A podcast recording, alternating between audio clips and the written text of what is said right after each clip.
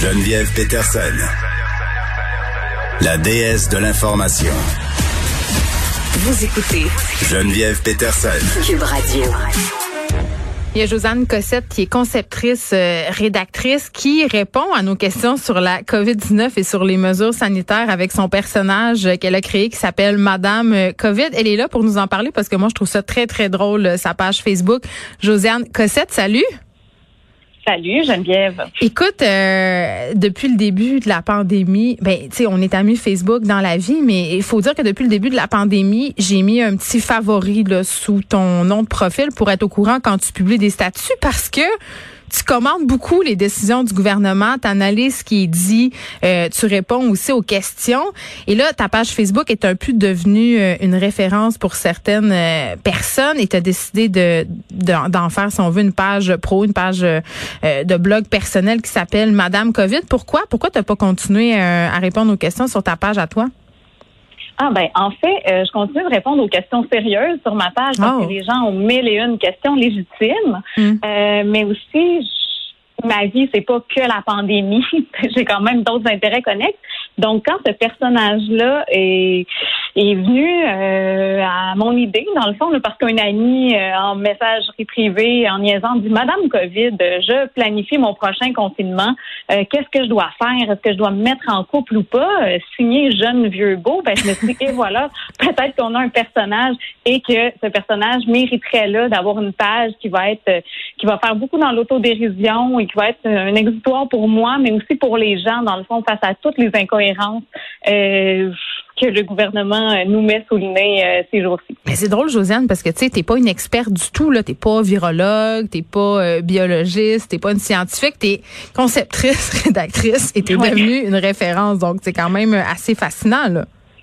Oui, ben en fait, euh, c'est sûr que pour moi, euh, être boulimique par rapport à l'information sur la COVID, ça m'a aidé moi-même à apaiser mes, mes, mes mm. angoisses et à, à, comprendre aussi certaines décisions du gouvernement et, et, à ne pas comprendre certaines décisions aussi. Donc, j'ai opté pour la surinformation depuis le début de la pandémie. Puis dans le fond, ça peut être utile à d'autres, que ce soit pour des vraies réponses ou pour des réponses qui euh, qui zigzaguent un petit peu puis tournent en dérision euh, qui doit l'être, bien pourquoi pas. Donc toi, tu fais tes recherches, mais pour vrai.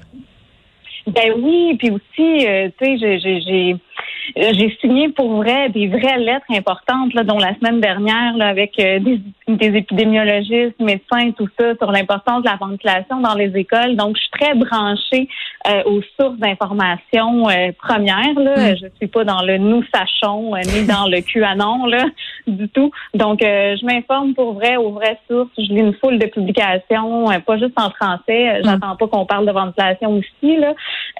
donc voilà, je suis devenue informée ou c'est une sorte de vulgarisatrice aussi, je pense. Là, oui, parce que c'est pas toujours. C'est ça, c'est pas toujours évident euh, de se démêler dans toutes ces informations. Euh, tu soulèves notamment les incongruités de certaines mesures sanitaires. Josiane Cossette, en ce moment, euh, quelles sont-elles ces plus grandes incongruités?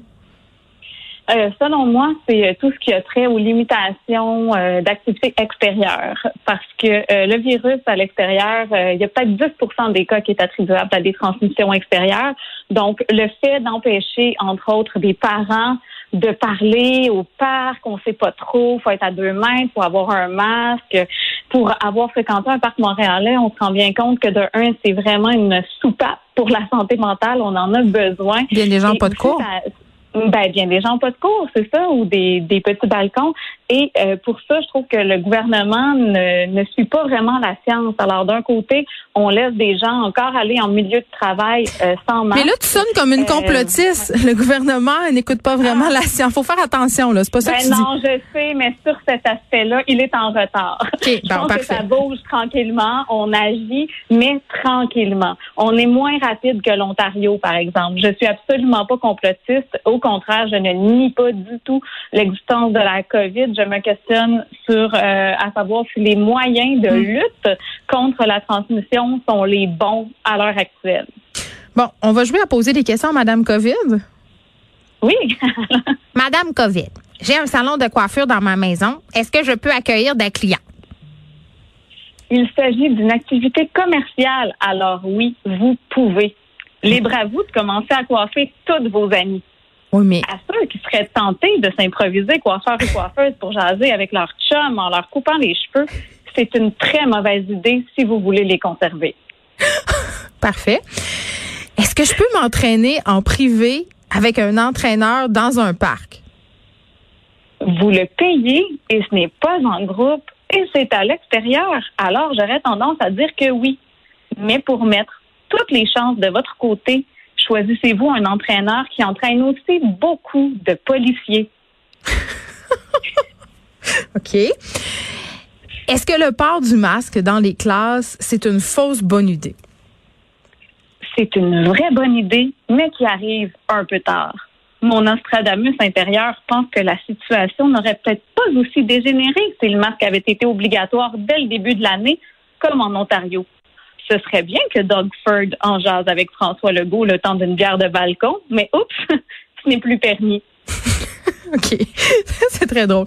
Euh, Josiane Cossette, euh, selon toi, pourquoi aujourd'hui on assiste à une baisse? On a 900 cas quand même, là. C'est moins qu'hier euh, et de beaucoup. Oui, ben j'ai vraiment pas la science infuse, mais clairement notre gouvernement non plus, euh, parce que sinon il aurait prévu les ressources nécessaires au traçage, à l'analyse et à la comptabilisation, n'est-ce pas, des cas.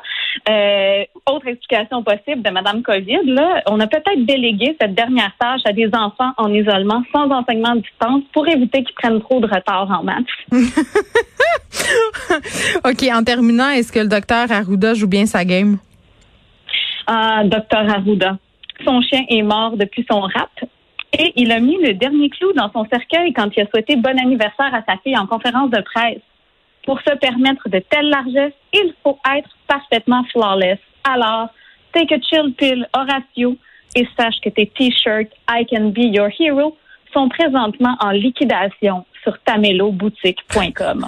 Il y a quelqu'un qui s'est fait tatouer euh, Horacio Arruda. Euh, je pense qu'il va le regretter plus tard. Josiane Cossette, merci. J'invite tout le monde à aller euh, voir ta page, Madame Covid, parce que c'est drôle. en même temps, il y a des réponses quand même sensées à des questions qu'on peut se poser. Puis ça fait du bien un peu de relâcher la soupape et de rire un peu. Merci beaucoup d'avoir été avec nous. Merci pour l'invitation. À bientôt. Bye.